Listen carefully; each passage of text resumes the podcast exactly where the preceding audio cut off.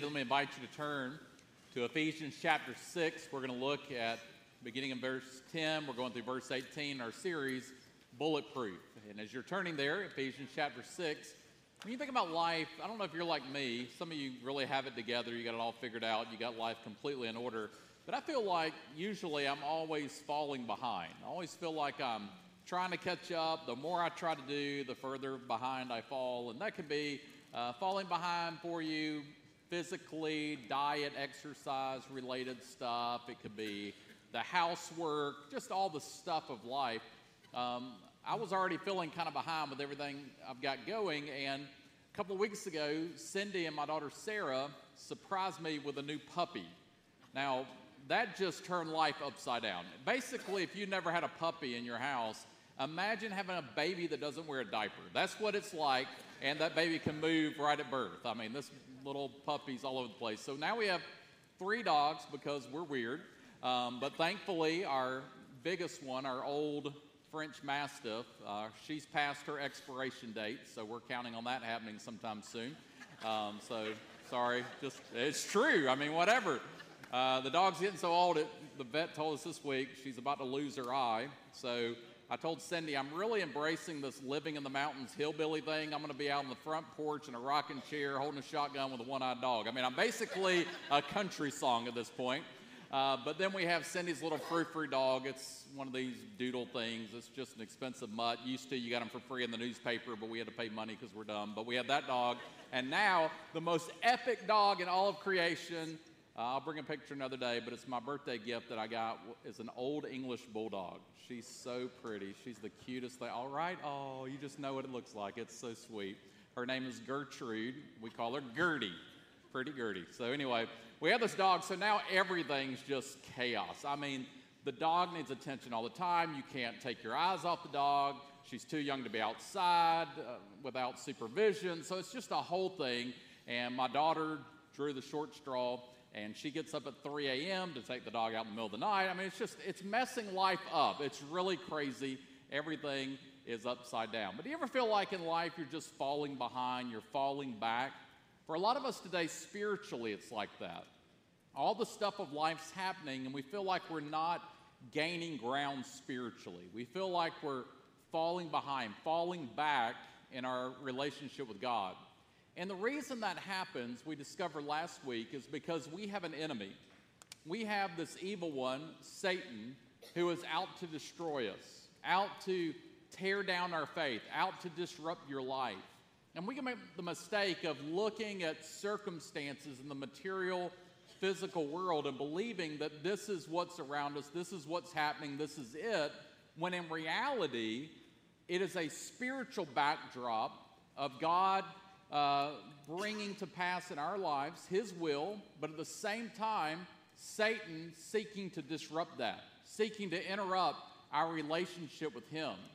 Uh, so we have, as we discovered last week, this enemy who's out to destroy us, the devil and his demons. And he wants to pull you away from your relationship with God. These evil forces in the heavenly realms, Paul described it as, Satan is actively working to cause you and to cause our church to lose ground. So I want you to know that in your life that Satan is actively trying to cause disruption and discord in your personal faith and among all of us as a congregation. The scripture talks about this as spiritual warfare, that again, as Paul framed it, we're struggling against the rulers, against the authorities, against the powers of this dark world, against the spiritual forces in the heavenly realms.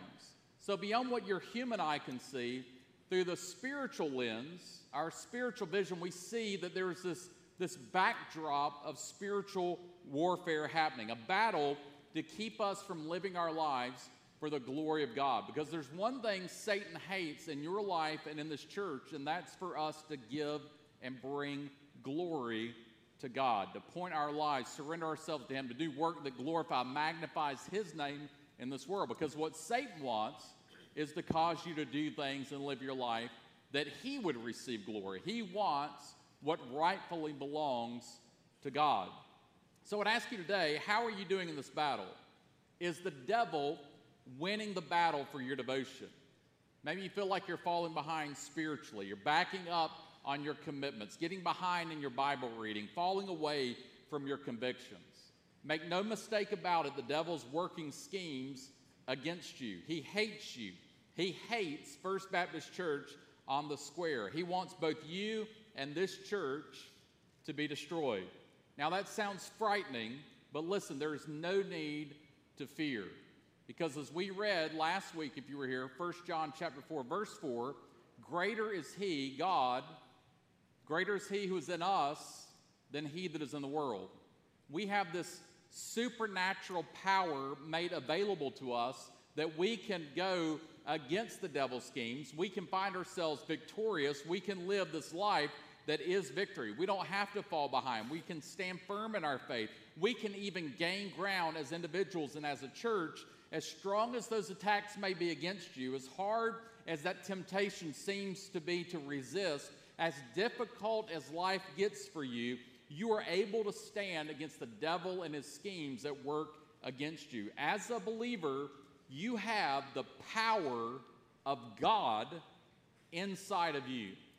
When you came to faith in Christ, when God inhabited you, took up residence in your life, that power, that same incredible omnipotence of God is now residing inside of you. If we were to turn back to Ephesians chapter 1 verse 19, in Ephesians 1:19, the beginning of this letter to the church of Ephesus, Paul wants us to know of God. He says the immeasurable greatness of his power toward us who believe, according to the mighty working of his strength.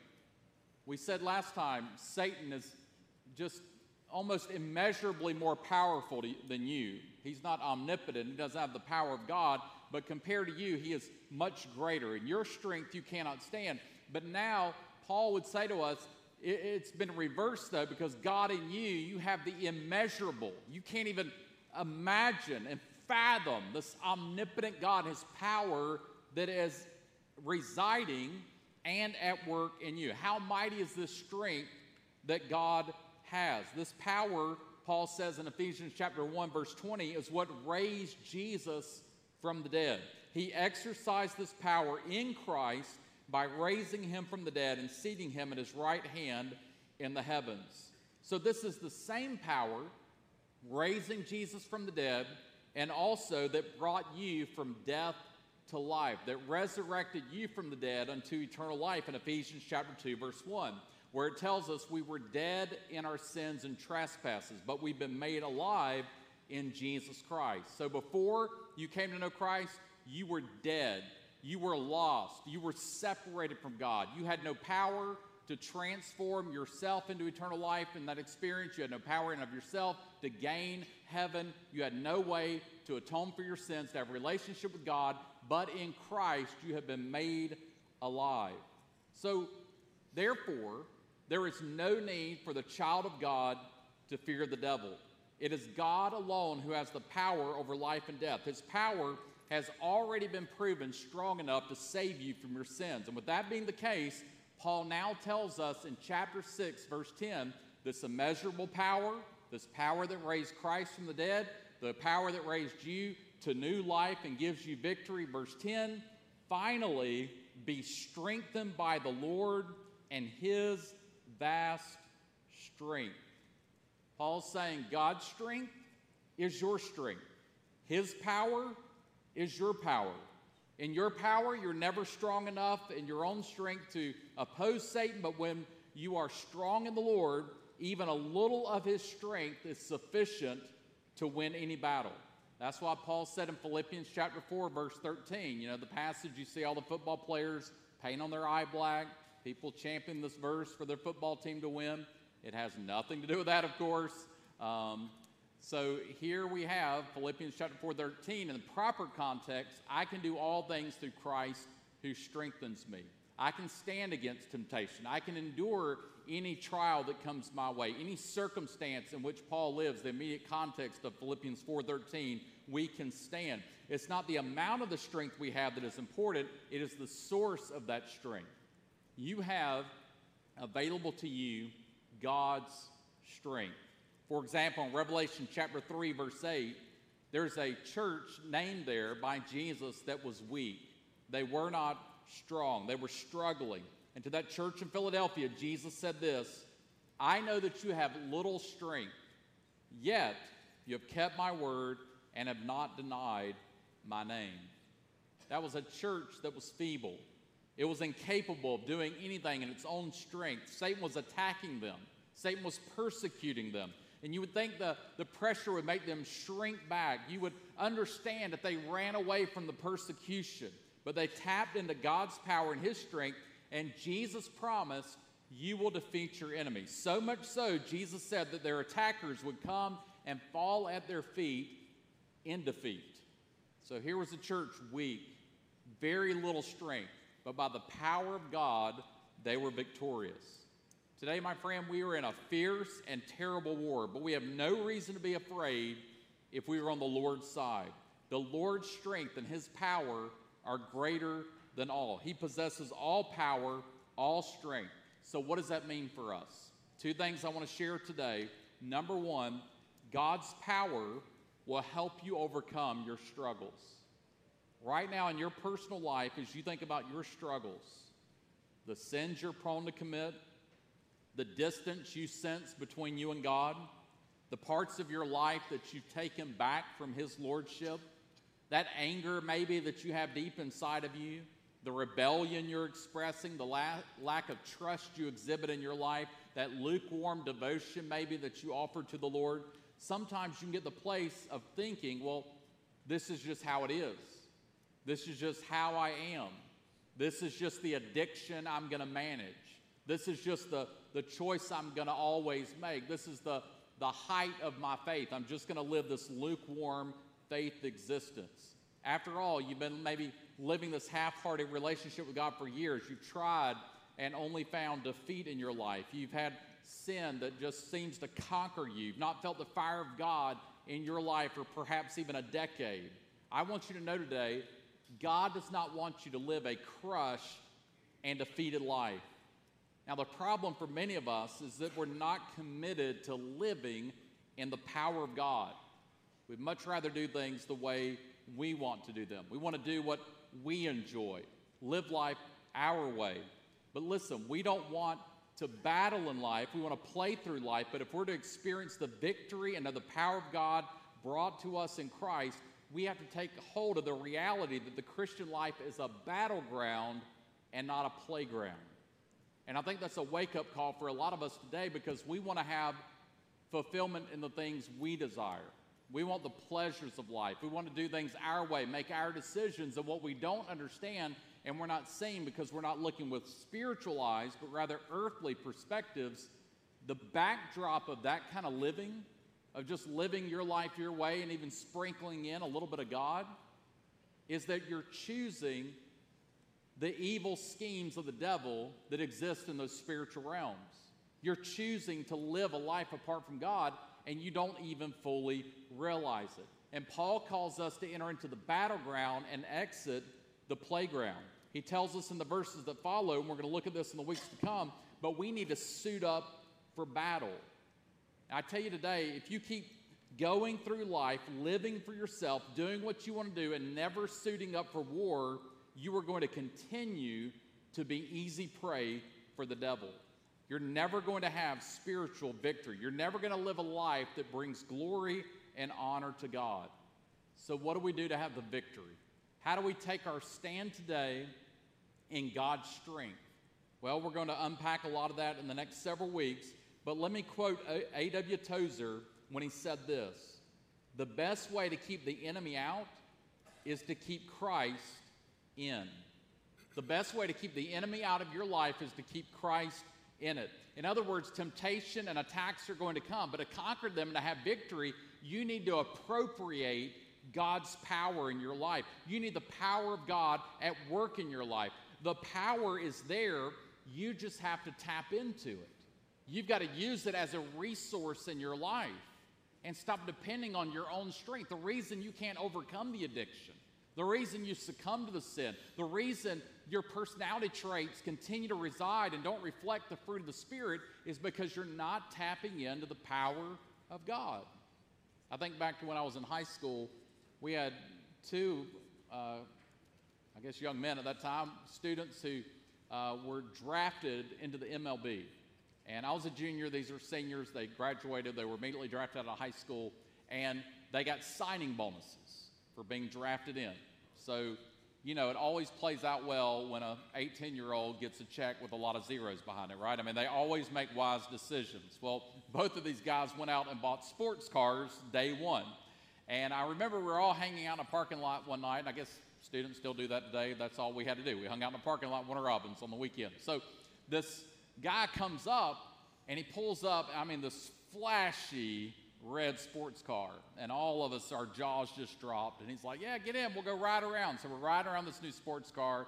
We're just all enamored. And just, I mean, not only is he an MLB player now, but he's got this fancy sports car. And I'm sitting in the front seat. I'm just talking to him about the car. And I'm just like a you know, silly little kid in a candy store. I'm, I'm just blown away. And he pulls over after he's been driving it really fast and going through all these turns on stuff. He pulls over and he says, Hey, why don't you drive? I'm like, no way, you're not going to let me drive. He lets me drive, get in the driver's seat, and I, I stick shift, so I put it in first gear. I ease on the gas a little bit and slowly let off the clutch, and we, we just pull off, and you know, about 3,000 RPMs. I gently easing into second, you know, 3,000 RPMs or so. We move it to third, you know, we're kind of going like that. And this guy, Jason, he looks over, he said, man, why don't you drive the car? Like, what do you mean? He's like, like, really drive it. Like, just go for it. And I guess he thinks he's going to make millions. What does he care? It's just a little car. And I'm like, no way, you're kidding. He's like, no, floor it and just drive the car. And man, I slam down that gas, drop it a gear. We're flying down the road. I mean, we're peeling through first gear, second gear, third gear. And it was this amazing experience of that sports car because I hit the gas pedal and appropriated the power. See, a lot of us today, we're just kind of muddling through life and we're not putting our foot to the pedal.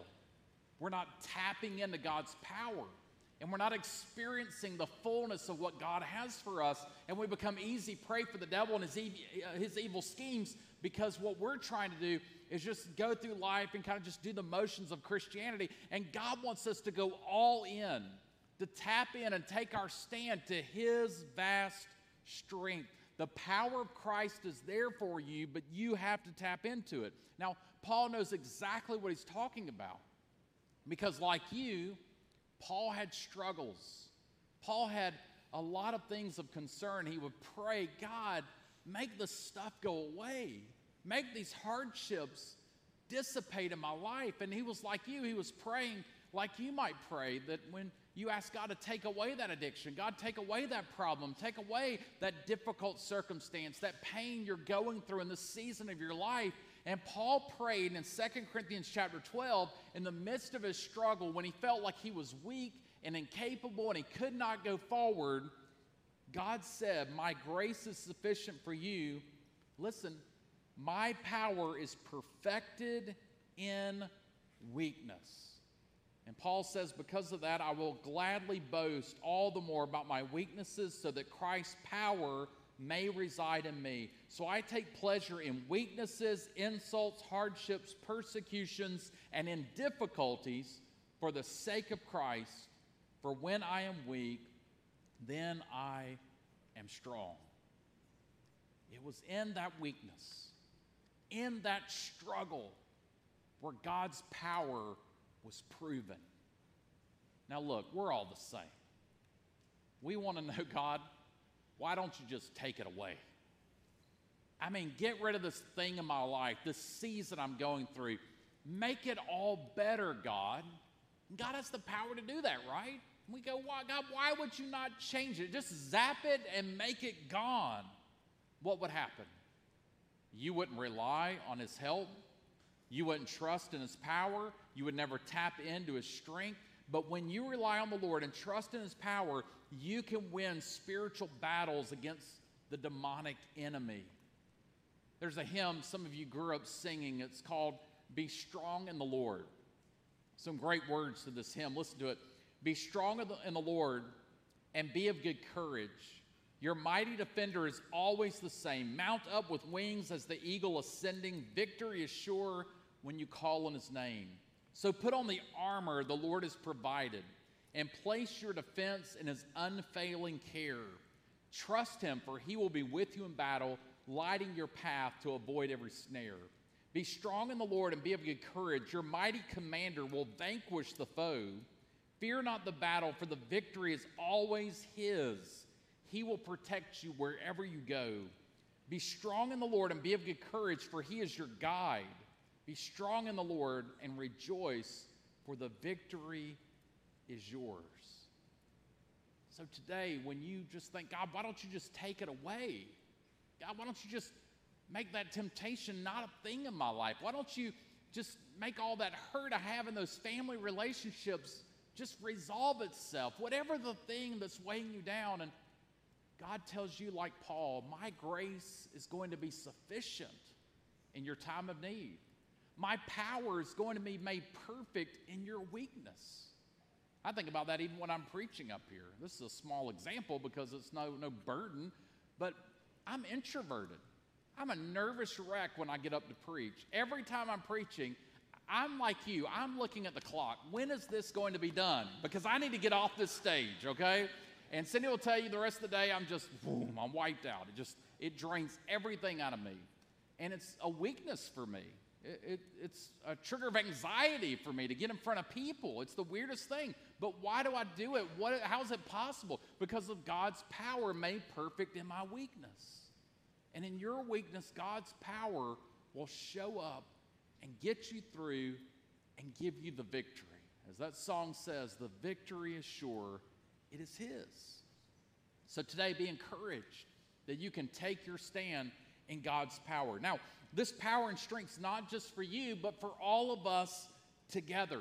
Now, we like to read the Bible and think about how it helps us in our personal life and a few tips on how we can experience a relationship with God or get through our problems and struggles and all that. But Paul has a lot bigger picture in mind. Paul loved the church, and Ephesians is a letter Paul wrote to the church at Ephesus. So he wants our church to know this. Number two, God's power will lead our church to great accomplishment. Just like you individually, we as a church collectively are at war against the devil. He wants to stop our gospel influence. He wants to distract us from that mission of uniting together to know Jesus and bring hope to our community. That's he wants to stop that from happening. He wants us to be busy with programs, lost in a calendar of events, being ineffective, never having any kingdom impact. Now, look, we know the past few years have been tough for most every church and also for our church. I mean, we had a pandemic, shut down everything. Every church is trying to climb back out of shutting down for all those months. Uh, you went through a time of a pastor leaving. We're in between pastors now. And it's a, a difficult time.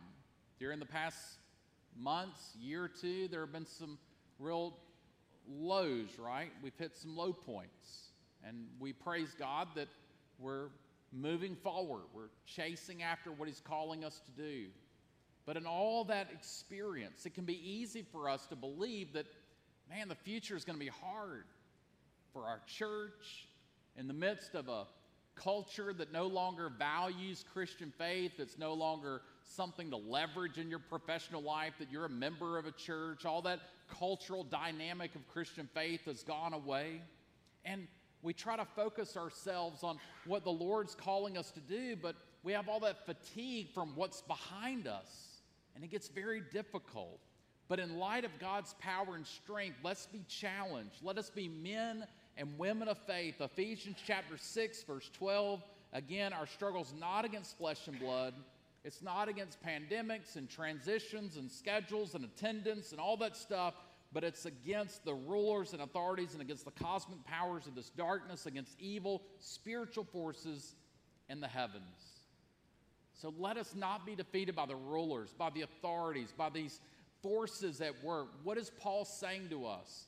He's saying the devil wants to destroy us. He wants us to feel like there's no hope for the future. He wants us to lose heart. We are in a war, a fierce and terrible war, but we have no reason to be afraid if we are on the Lord's side. So here's the deal the church's battle is already won. Jesus said, I will build my church, and the gates of hell shall not prevail against it. So, what we can do is get under the umbrella of God's protection, His victory, work in His strength, or we can choose to be outside of it. We can choose to be over here and think, oh, it's so bad and we just can't make a difference. And what about the past? And there's no way we can do great things in the future. And we can bemoan all that kind of stuff and we can get lazy in our faith and apathetic about faith. Or we can come over to the victory we have in Jesus Christ and know that nothing can stand against the work of God in His church and specifically right here at First Baptist on the Square we can be excited about God's future because of His power appropriated to our work. So today we need to be encouraged. We can take hold of it, we can claim it, we can dedicate our lives to the glory of God, doing the work of God, and we can reach new people with the gospel. We can have transformation in our midst. We can see baptismal water stirred lives changed, addictions broken, people recommitting their lives to Christ, complete eternity altering change. If we will just believe and take hold of the power of God. I hope you're like me today. I believe with all my, all my heart, great things are ahead for First Baptist Church on the Square. We don't know what God's going to do in the future. We don't know all that's going to transpire. But we've seen God working in the months past. We know that we're moving into the August season, the fall season, school season. People are coming back from vacation, they're plugging back in. And I believe today that if we will commit our hearts to the effort, we can see this room overflowing. We can be excited about a move of God that is so great that one day we tell our children about how God moved in our midst because we committed as a church family together and the power of God was appropriated to our work. And we start to see that transformation. That we do simple things like going out in the weeks to come and bringing people in, reclaiming those who have fallen away, reaching out to the lost of our community, and how incredible it would be if all of us in this vast army of people here today, not to mention the service earlier, would go out and reach people, bring them into the fold of God to the point where we're talking about, man, we got to start a third worship service. We've got to start a fourth worship service. And more and more people are coming together and giving praise to our God, which should be our passion to have more praise and glory and honor be attributed to our great and deserving God. But it takes all of us today to get out of that laziness that we experience, that apathy of faith, and experiencing the mighty, wonder working power of God in our lives and in our church. So we need to commit to that today to see more lives changed and that to begin with our lives being changed. And it can happen. We have God's strength, we have His promises. Let's see what God can do with a church of people fully committed to Him. I mean, come on, let's be honest. I bet every one of us today could say, Yes, there's more I can do for the Lord. I can definitely draw closer to God and live better for Him. Look what we have accomplished on half hearted commitment. Imagine if today we were serious and fully devoted to the Lord's work. I think the world is yet to see such an experience where people are fully devoted, where His power is allowed to work, and we fight back those evil forces in the heavenly realms and we see the tangible evidence of it on earth as lives are transformed, hearts are given to Christ, and the church of God prospers. Will there be challenges? Absolutely. Does Satan want to sow discord in our midst and disrupt all of that? Definitely. Will there be cultural pressures against us bringing that to pass? Definitely. The future can be really scary, but I love Joshua chapter 1, verse 9. I'm sure most of you know it. Haven't I commanded you, God said to his people? Be strong and courageous. Do not be afraid or discouraged, for the Lord your God is with you wherever you go. That's a great word for us to not be afraid, to not shrink back, to not lose ground.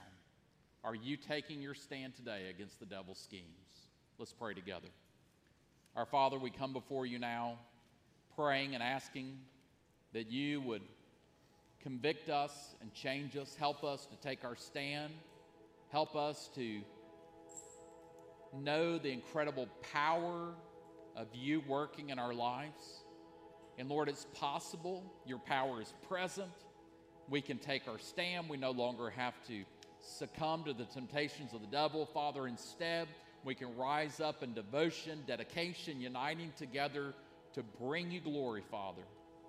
So, Lord, we pray that would come to pass. We take hold of Ephesians chapter 6, verse 10 to be strengthened by the Lord and by his vast strength. So, Lord, convict us and challenge us now as we commit ourselves to you. In these next few moments, we're going to reflect and commit and ask our instrumentalists to come and play. I believe uh, they'll be prepared to come and play for just a moment.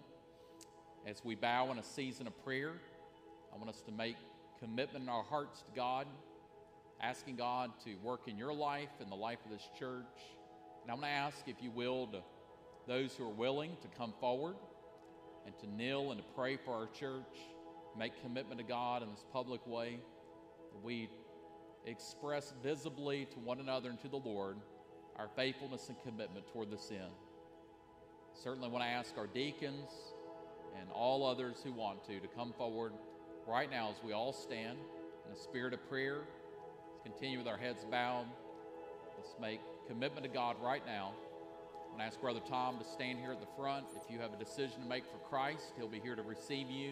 If you need to be born again, if you need to join this church family, one of our pastors, Brother Tom, will be here to receive you. Uh, so you come right now as we all take the season of prayer and further commit our own hearts and our church to the Lord's work.